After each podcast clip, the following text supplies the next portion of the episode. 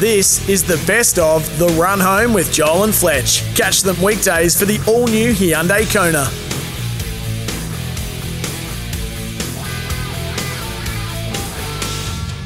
Welcome to the best of the run home with Joel and Fletch and the missile. He got here with one second to go. Uh, I went to Robbie Williams, so I caught up on all things that Melbourne versus Sydney, the rivalry, and the missile on a little orienteering adventure.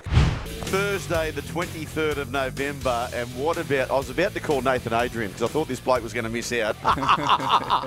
but literally, listen, if we take you behind the curtains, just as we come to air, he puts his headsets on.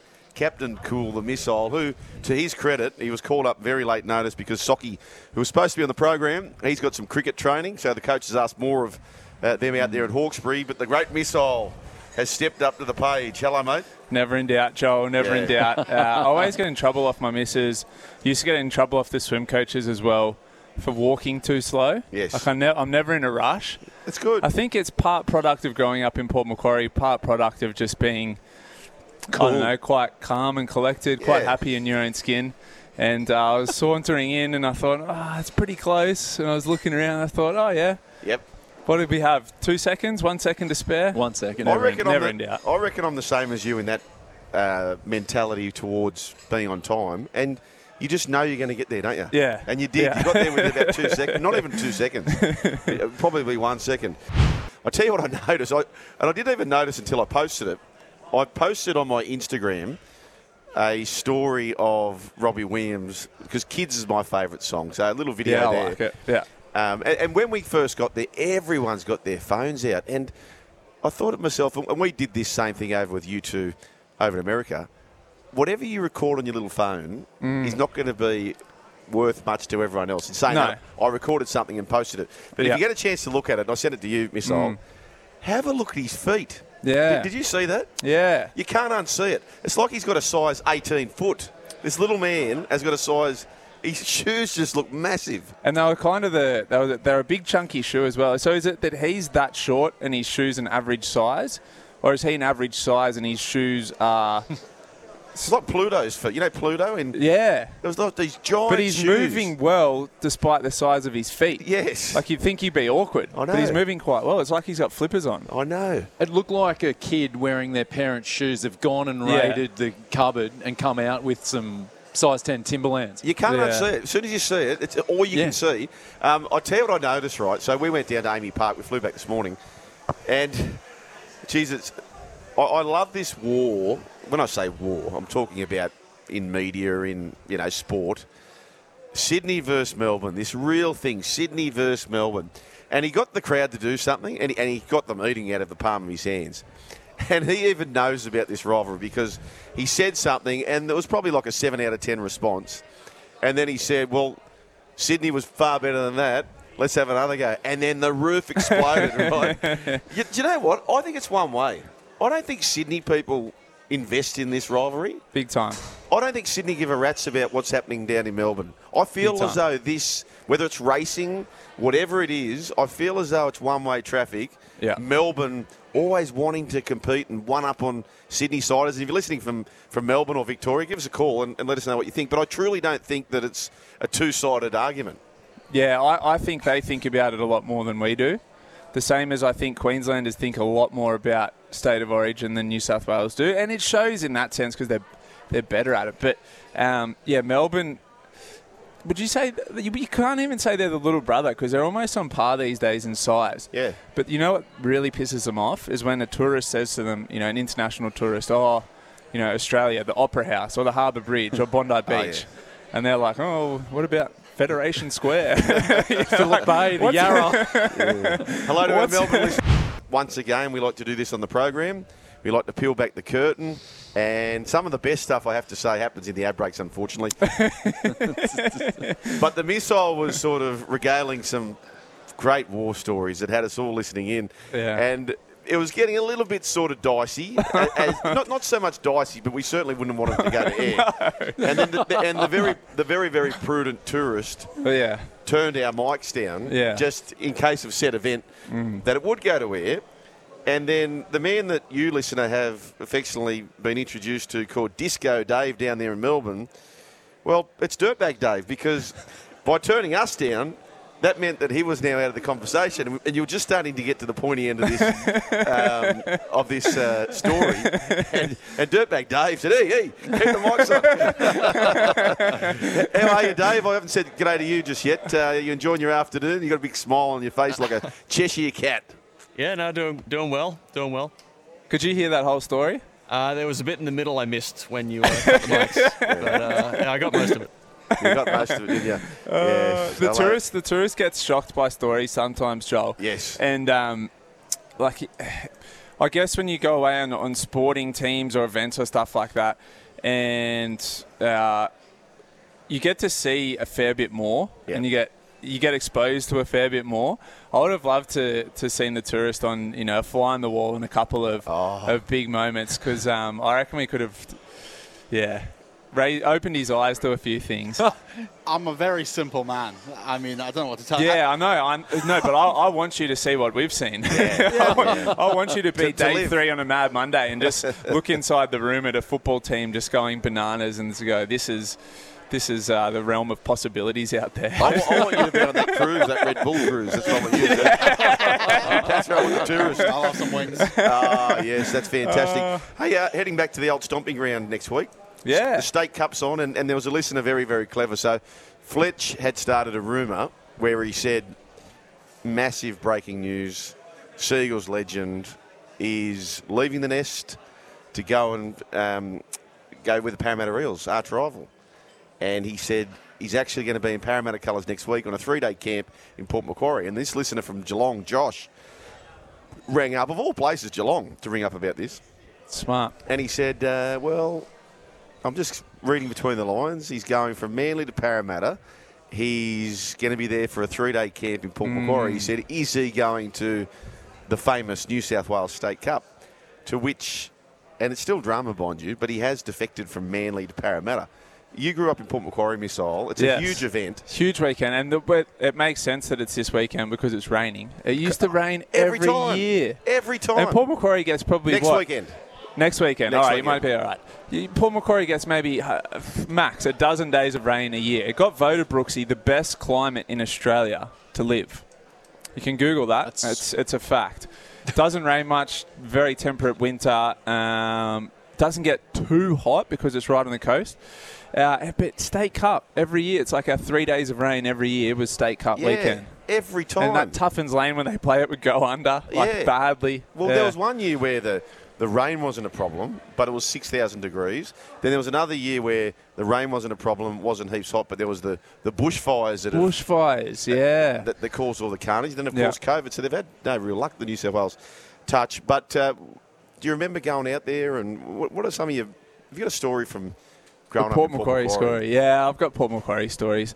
So Port Macquarie, um, particularly going to school there, uh, things were probably a little bit looser than say a school in Sydney. Yeah.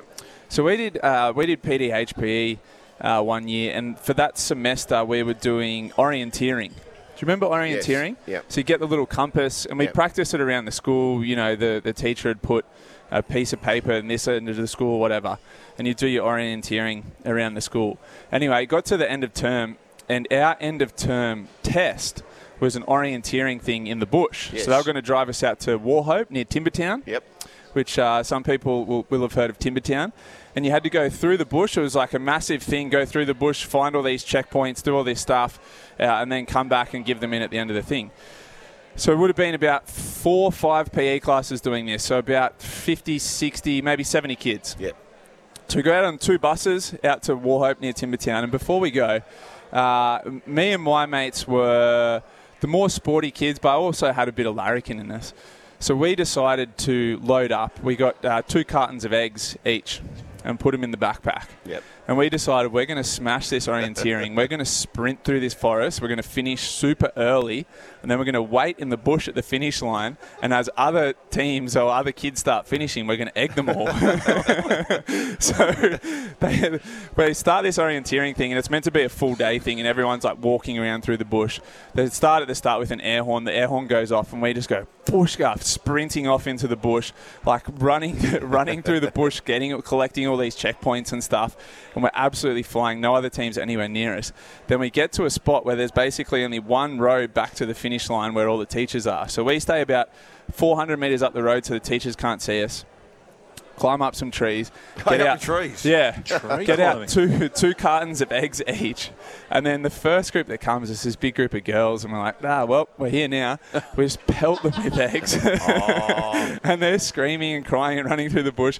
And then every group that came through, we start egging. Oh. So after after a while, we've egged about 30, 40 people, and the teachers come walking back up through the bush because the people have got to the end, and they're looking for us, and we're sitting up in these trees, and the teachers are coming No, through. didn't, did? No, he didn't egg the teachers, but they eventually found us, and uh, they brought us back, and we, we actually got so we all got A's on our assessment because we finished way under the time limit, even though we'd been sitting in trees egging people. All got A's for our assessment, but then we all got suspended. Uh, because we've been egging people out of the trees. And I remember the bus ride home the rest of the year, but this is what we didn't really think about. So all the other kids turned on us as well because we're sitting on the bus and we were hammering people and they're all covered in egg and it was super hot and sweaty and they all stunk on this Oh, bus. Just throw a bit of bacon on them. yeah, but that was sort of uh, that was where we were with school. Like, Welcome back to the best of the run home with Joel and Fletch. Jarome Luai, plenty to talk about. Tigers, is he going to Luai card? We also spoke about the great Phil Gould. It's an NRL news update. Subscribe to SEN League on YouTube and the SEN podcast on Spotify and Apple Podcasts. Righto, Missile, have you seen what Brooksy's done here? Not Leichhardt, very clever, Luai Thanks, very clever. Our man Adrian Proszenko in the Herald reporting the West Tigers will make an offer of four years, four and a half million dollars for Jarome Luai. The Panthers offered a reported 1.7 over two years. Um, it's just he's got to take it, doesn't he? Has to take it. Oh, big bickies, big, big bickies. The important thing here, I think, is who's reporting this story. We both know um, Adrian Proszenko pretty well, and he's usually pretty close to the mark. He Yep. doesn't he doesn't write any rubbish or headline grabbing articles, so pretty close to the money I'd expect. I just I don't know if it's a good fit for either. Um, like if I was Luai, I I probably wouldn't leave for that deal. If if if they're at 850 and he goes up to instead of 850 he goes to what is it 1.15 so let's say he get, gets another what Yep. 300 a year Yeah, but you've it's also right it's right in that sweet spot of would you wouldn't you because you know at the Panthers you're at least top 4 probably going to play in another grand final probably going to play origin definitely going to play for Samoa you go to the Tigers and it's, it's just a big gamble not let's not just bunker down on last year's grand final where Cleary comes to the rescue, right? That if that was played over and over and over and over again, we could have so many different scenarios. Broncos would have won it majority of time under that format. But so forgetting the grand final, but that exact side sans Cleary, Cleary's out of it. Could Cogger and Luai have won the comp for the Panthers? I don't think so You don't think so? No, I think that was 90% Cleary in that last 20 minutes. Yeah, but but forgetting Oh, being the down whole by so- yeah, yeah, The so, whole year. So if they rolled into the finals, yeah. without Cleary for whatever reason, would they have been able to win it with Luai and Cogger? Yep. Yeah. Yeah, I think so. Yeah. Okay, okay. I, I rate Luai very highly. Uh, more at a club level than probably an origin level. Just his style of play suits clubland a lot better. Yes. Um, I, I just think you don't know what you got till it's gone, right? Like he doesn't know how good winning is until he goes to a side that that isn't. And if I was him, you know, I'd be talking to a Matt Burton and saying, "What's it like going from near Dally M medalist to, uh, sorry, near Clive Churchill medalist to not barely winning a game for two, three seasons?" Um, Yeah, that's a fair point you raise. I wonder if Matt Burton asked now, what would he have? I suppose he still would have made the right call, wouldn't he? I don't know. Like you can see how frustrated he gets on the field sometimes. Yep. You can even see when when he makes a break or a half break or he puts a kick in a certain position, where if you're at the Panthers, it's a try. Yep. You're at the Bulldogs, nobody's there. It's a frustrating thing. It's a really frustrating thing, and just for for general quality of life. I mean, Luai, in terms of his surrounds, he's living where he's living where he's grown up. He's born and bred in the area. He's representing the area. He's absolutely killing it at club level. He's playing rep footy. He's he could go down as one of the great five eights of all time purely off results. Yep. If he goes to the West Tigers, regardless of how he plays, if they're losing games, he'll never be remembered as a great of the game, right? Because players in those sides just don't get remembered because they don't have the, the runs on the board. I think you look at Burton's situation. So he he's been at the Bulldogs for two years, right? So he's two less premierships than Luai. Luai's won three at the Panthers. He's got Appy there from the old days. I don't think his legacy is going to get past Nathan Cleary's at Penrith, but he's got an opportunity to go to another club with a guy he played with to maybe create something special to get them off the bottom of the ladder. Well, don't and forget maybe he might have create four. his own. Yeah, because it's not for next year. So he Yeah, could he could win another one. Yeah. he could win Who's, potentially. who's, who's the guy at the Tigers that he played, he grew up with or played with? Who A- Appy. Yeah, I'm saying Appy, but I'm I-. I'm saying like I'm talking. Yeah, let's say he gets the fourth premiership. You've got the Cleary connection there. Yes, he's he's achieved a lot at junior and um, senior level. Stephen Crichton's left. He potentially leaves. I think he backs himself. The way you see he how he acts with the media, with how he the the confidence he's got, I think he's got enough confidence to go, you know what? I'm going to go and join you, Appy, and I'm going to try and help turn around the West Tigers and build a rivalry between where I've come from. This this will happen. I, I, I think. Yeah, I, I think, it'll I think it'll happen. I think you know what, as a as a third party, just fan of the game, not invested in either. I want to see it, it happen. Oh, you, you don't like seeing teams struggling for a long period of time. Like when the Knights were really struggling for that extended period, you didn't like seeing the Knights lose. You kind of wanted them to see them go well again. And I'm at that point now with both the Dragons and the Tigers. Of course, the Bulldogs. We've sucked for about a decade, but I'm at that I'm at that point now with the Tigers and the Dragons where I'm kind of rooting for them as the Yeah, underdog, yeah. which has come full circle a bit. Rooster Man says 300k mo- makes losing feel okay. Picture this, Rooster Man, and, and this is the mentality of an athlete, right? Uh, I'll, I'll give you my perspective from a swimmer. So let's say I'm mid-season, I'm over in Europe, and I'm racing once a weekend or something in, in big meets. If I lose a race that weekend, or if I lose my main race, the 100 freestyle, I'm hurting all week. I'm thinking. I wake up thinking about it. I Yep. go to bed thinking about it. I swim my laps of a day thinking about it. It negatively affects my mindset, and I have to work actively to get myself in a positive mindset to get back in the game so I can win that next weekend. If I lose a big game or a big race for an Olympics, for example, I'm thinking about that for six months, 12 months, 18 months, in, in some sta- in, in some instances, you know, a decade later. A football player is the same. Your your quality of life, your quality of headspace is directly linked to your results and your profession. So you imagine, Brooksy, if you came off today off this show and said we had technical difficulties, Missile swore, Joel was stumbling over all his words. So a regular show, Still a you mean? chance. Yeah, yeah, yeah. if you if you came off air every day going, that was terrible. Yeah. That was terrible. Imagine your quality of life. Yeah. And if, if I'm sure if Jarome Luai asked Matt Burton, what's your quality of life been like for the last two years?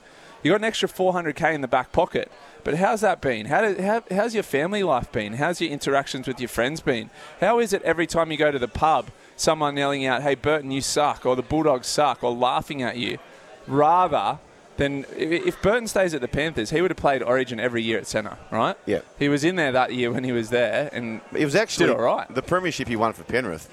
Mate, he was nearly best on ground. He had a blinder of a grand final. so But, but, three, but 300k changes some things. well, the, the other thing is to preface that it's not 300k because if you're earning, if you're earning that type of money, the taxman's saying, "I'll grab half of it off you." Yeah, The, yeah. the manager's taking six or seven percent of Yeah, it. yeah. So really, it, it might be at the end of the day when all's said and done, it might be 140, 150,000. Um, so there you go. Does David he, does Klemmer, he by fit in? Does he fit in at the West Tigers? He's a very polarising figure. Publicly, yeah, but I, I reckon if you're in his camp, I, I reckon if you asked every Penrith player privately, they'd probably love him. Yeah. absolutely love him. But I can see how he aggravates uh, people uh, publicly with the way he sort of goes about it. That, that's that's fine. He's a competitor. Um, where's this one here? Uh, stack of text messages coming through, but I saw one. Uh, somebody was saying that, oh, sugar, if Tigers are shopping around Klemmer, who the hell is getting paid massive overs? Well, it might be Jarome Luai. But this is Wild Panther who's commenting on that. David Klemmer could be the odd man out at the West Tigers in their pursuit of Jarome Luai. Um, yeah, it's, it's tough for Clem. He, he had a decent season last year, but but he's now getting on a little bit, isn't he? And that, same analogy. Taumalolo, the Yep. physical type player, the running back in the NFL.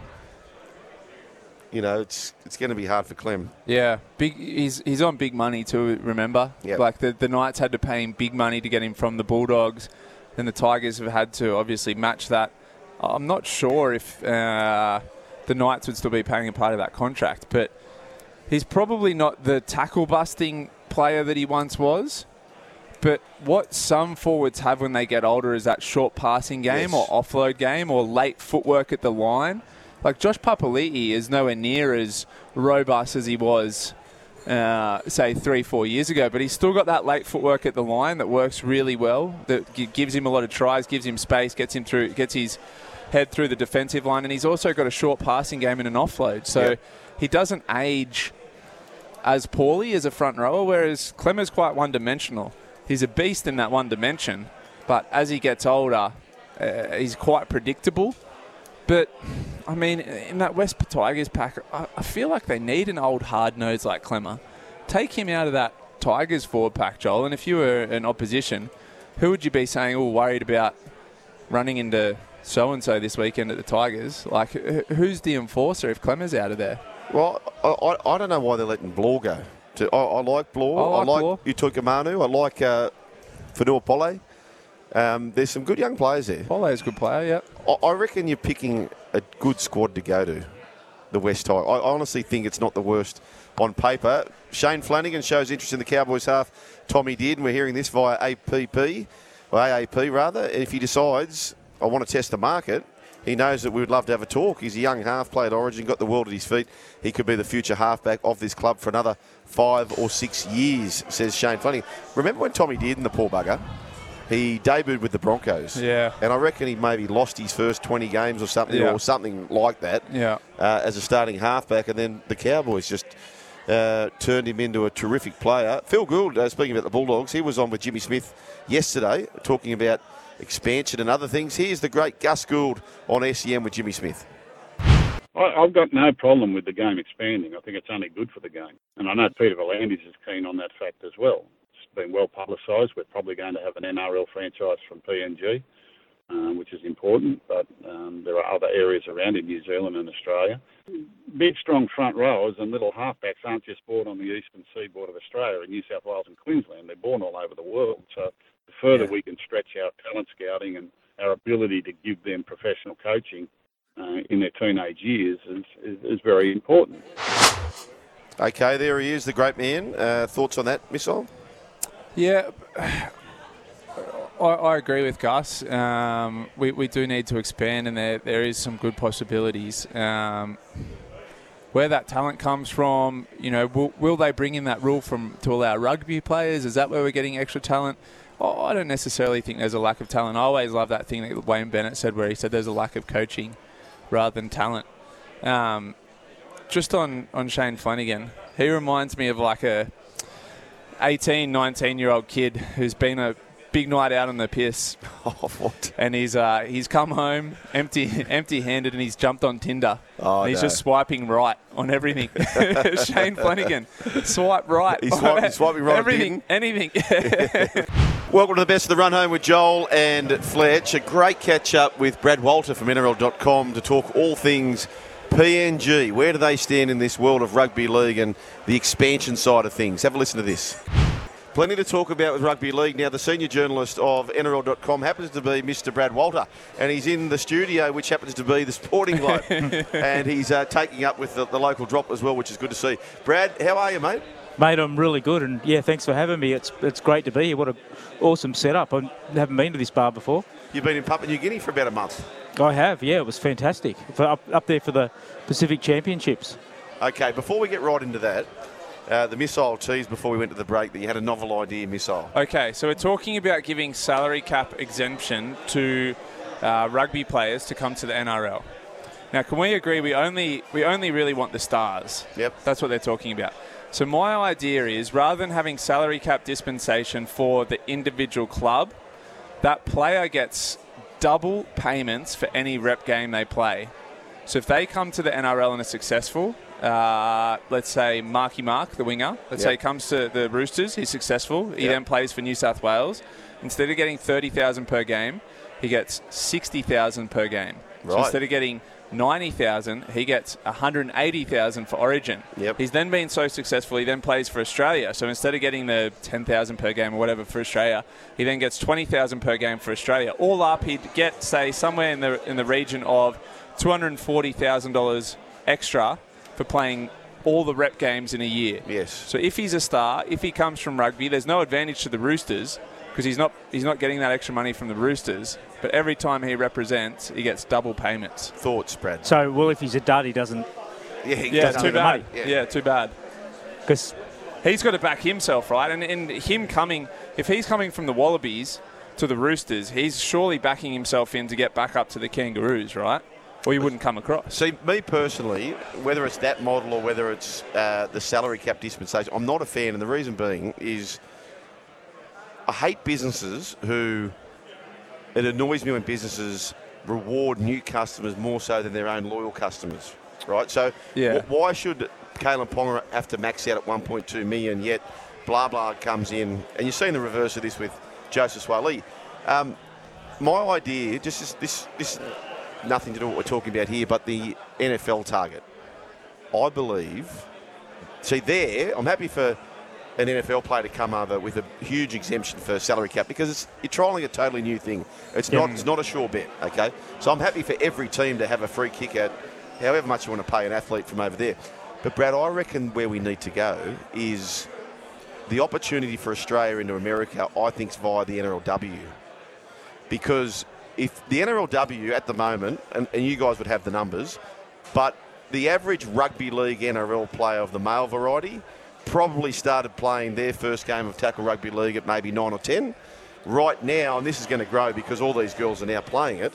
But right now, the average age would probably be 16 or 17 when they played their first ever game, which means the athlete from America, if we target those girls and fill up the NRLW with a lot of American ladies, they can catch up far quicker than what the same age boy can do, in my opinion, as it stands. that, that's why that's why the standard of the NRLW keeps rising Correct. each year because the players are obviously playing at a higher level, getting more experience, and we are now getting girls come through. I think maybe Keeley Davis Yep. was the first player to have played rugby league or been able to play rugby league from under sevens or whatever all the way through. So she's like 22, I think. Right. So th- that's the you know so anyone older than 22 they had to stop playing at some stage. They they didn't have those opportunities. So yeah, uh, you're 100% right. And from what I understand, the combine that's being talked about, there's a lot, a lot of focus on the NRLW NRL There is. players. There's going to be, I believe, that there could. There's also going to be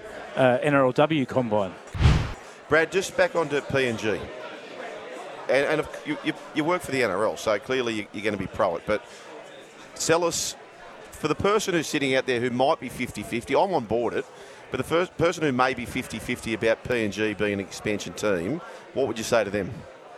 Well, I, I, at the moment, from what my experience of being up there for four weeks, I couldn't see any reason why they wouldn't be the team. I couldn't see any negatives. Um, I felt safe, and albeit, look, the NRL were very security conscious when I was there, so probably, you know, it wasn't like I was out wandering the streets. Yep. Um, but you know, there's pe- people up there like so Tony Archer's right up there now. He's in charge of officiating, and he's they're, going to introduce the captain's challenge in PNG next season in the in the Digicel Cup. They want to make the Digicel Cup. How does that go currently, that competition? Well, uh, it's very popular. Yeah. I haven't seen much of it, or Yeah. probably haven't seen any of it to be honest. But they want to make it the third biggest or the third best rugby league competition in the world after the NRL and the Super League. And Yeah. so they've got Tony Archer up there introducing. They're going to they're going to have a captain, captain's challenge. Um, they've got independent doctors. Wow. Um, you know, for HIAs, etc. So anything that happens in the NRL, they replicate it in that competition there. Um, Joey Grima used to be at Parramatta and, and he was at the Yeah, yeah, Dragons yeah. and Good- good it's been around Joey. for a long time. So Joey's up there and he's working in pathways. Right. And he's like, he coached the junior Kumuls. Um, They went close against the Australian schoolboys. It was a pretty clo- very close game, and he's like identifying talent. This and his biggest issue was going to be there's so many kids. How do you find the talent? There's, Yeah. you know, so It's a good problem to have, really. It's an awesome problem to have. And like just a, a, a couple of little anecdotes from up there. So jo- Joey was telling me that one of the best local grounds, and the local grounds seriously don't have a blade of grass on them, right? Really? Big, but, and he said, but one of the best local gu- grounds, they play 160 games every weekend on it. That's why it's got no grass, Whoa. right? And they train five nights a week. That's the demand of, of the interest of the game. That's the interest of the game. There's just they just all want to play. So those games are like eight minutes each way, you know, Wow. just to, so that everybody can get on. Do you think that players that played for PNG would live uh, and play in Port Moresby, or are you more of a Cairns?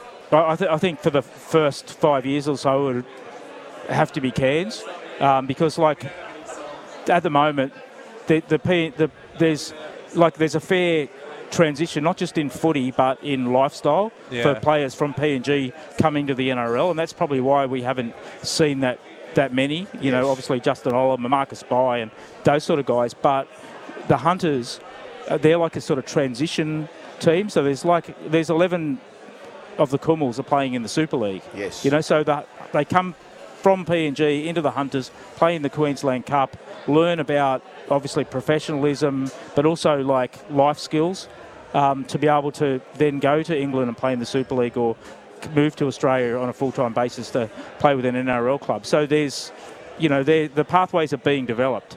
You know, from Joey Grima's Yes. work through to to to the, the Hunters, um, but it's obviously if we were to bring a team in, you know, in the next couple of years, there's not a ready No. the number of players. for 17 no, local players, no. that's right. But like, hopefully, you know, Yeah. the NRL team will be the top Yep. of the part of the tree, and then jo- Joey Grima's work was the bottom of the pathways, and so the more players, there'll be like an elevator bringing those players up, and there are Yeah. so many players there, and as I said, th- they want to make the local comp the third best competition in the world. So the talent, there's no doubt the talent's there and will be there, and I, I assume that, you know, I think it's got to start in Cairns to attract players, but uh, or somewhere like that, but you know, uh, eventually it's a PNG team, so Yeah. it would have to be based in Port Moresby. And it's not, you know, I was sending my wife photos and she said it looks like Vanuatu, Wow. Yeah. you know.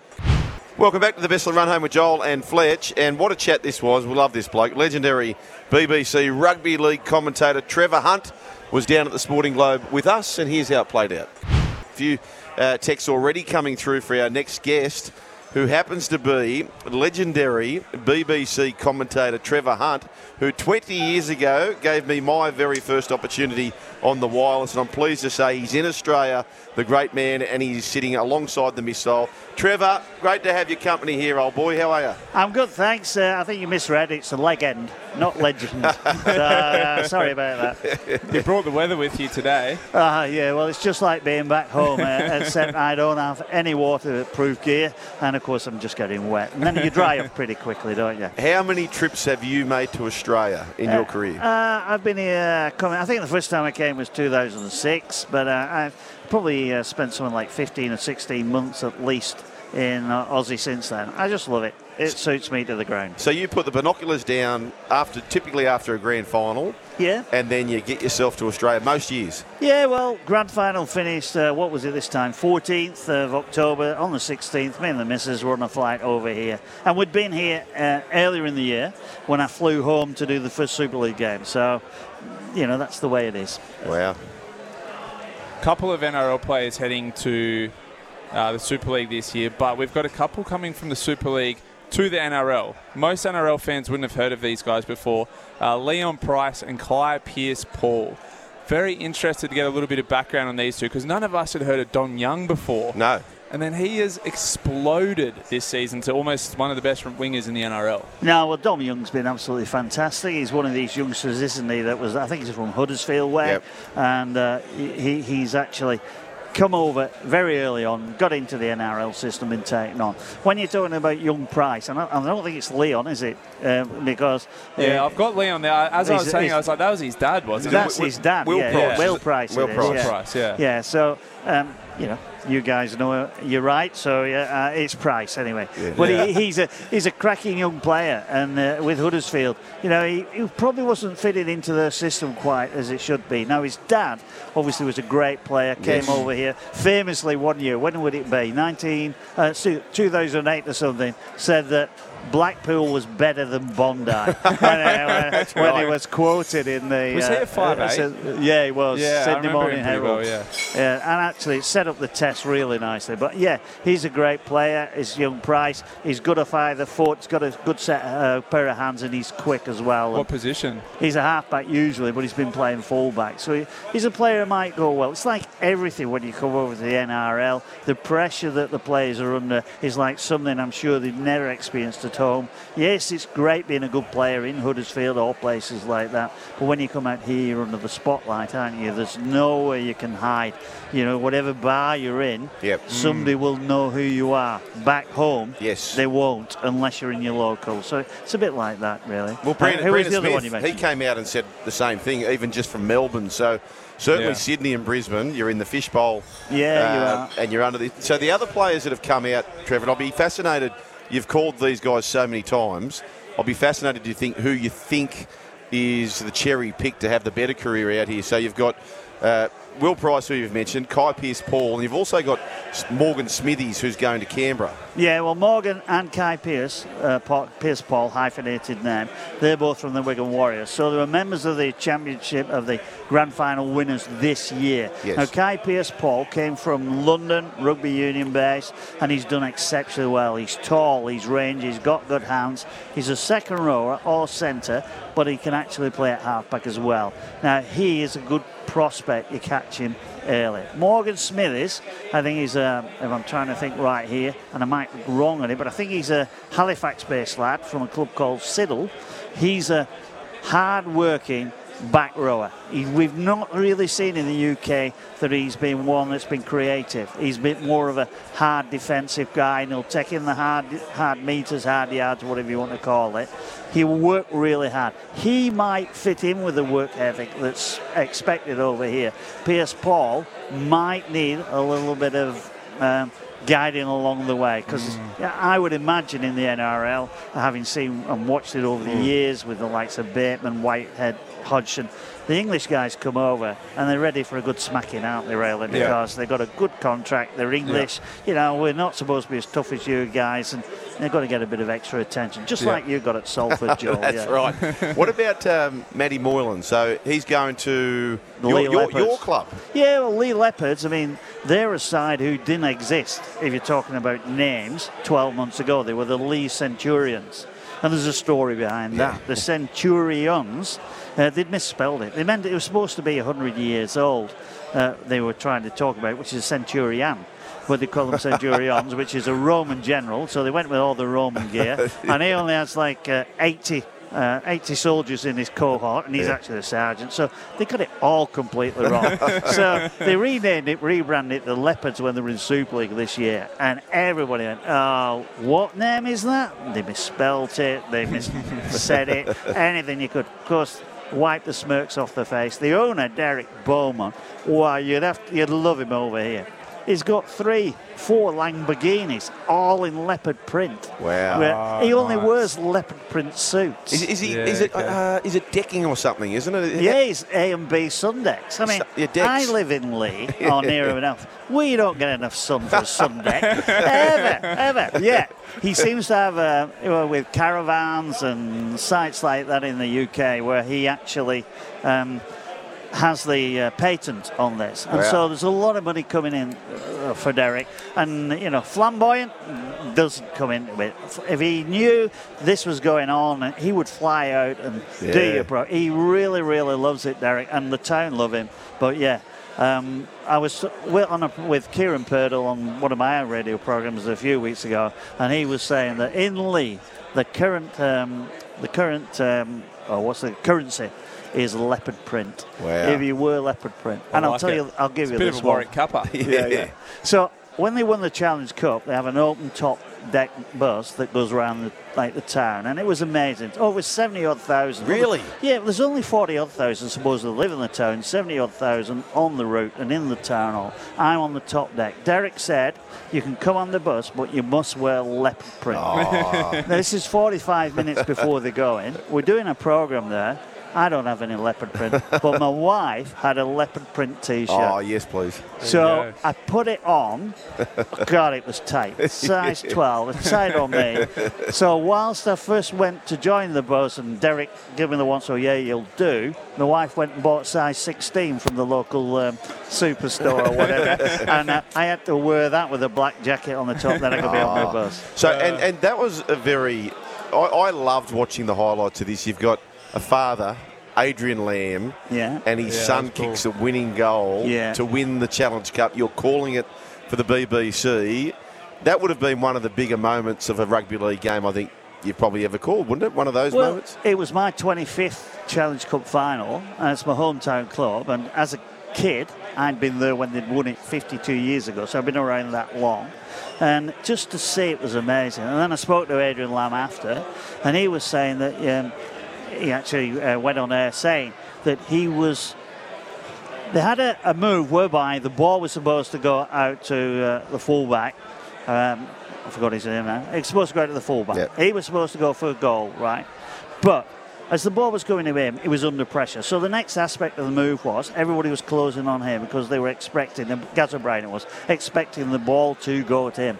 So the next play was he went left to Lachlan because everyone's closing on Gaz O'Brien, and Lachlan was not supposed to be picked up, and he wasn't.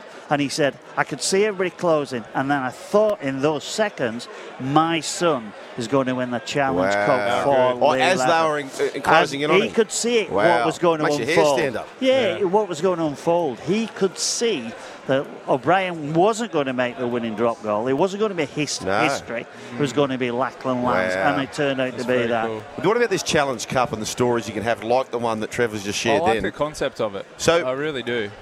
This is one of my fa- my hairs are standing up thinking about this, and admittedly they're mates, right? But Western Sydney here in Australia, there's two young blokes, and I've shared it on the program, but I have not shared it with you, Trevor, where you've got two kids in the same team in under eights, being coached by Steve Price, is who I'm talking about, Yeah, and Justin yeah. Holbrook.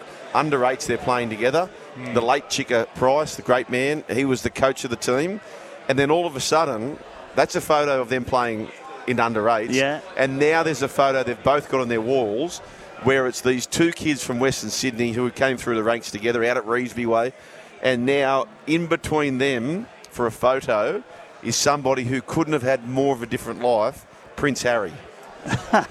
so it's just, it, it makes, as I said, my hairs are standing up talking Both about it. To have these two yeah. battler kids from the Yeah. Sydney West, and in between them is the bloody Prince Harry. It was, it was yeah. Quite cool. remarkable. Uh, people, a lot of text messages coming through. A lot of people asking about Magic Round announced for Elland Road in Leeds, Yes. and it's gone down like a prick balloon.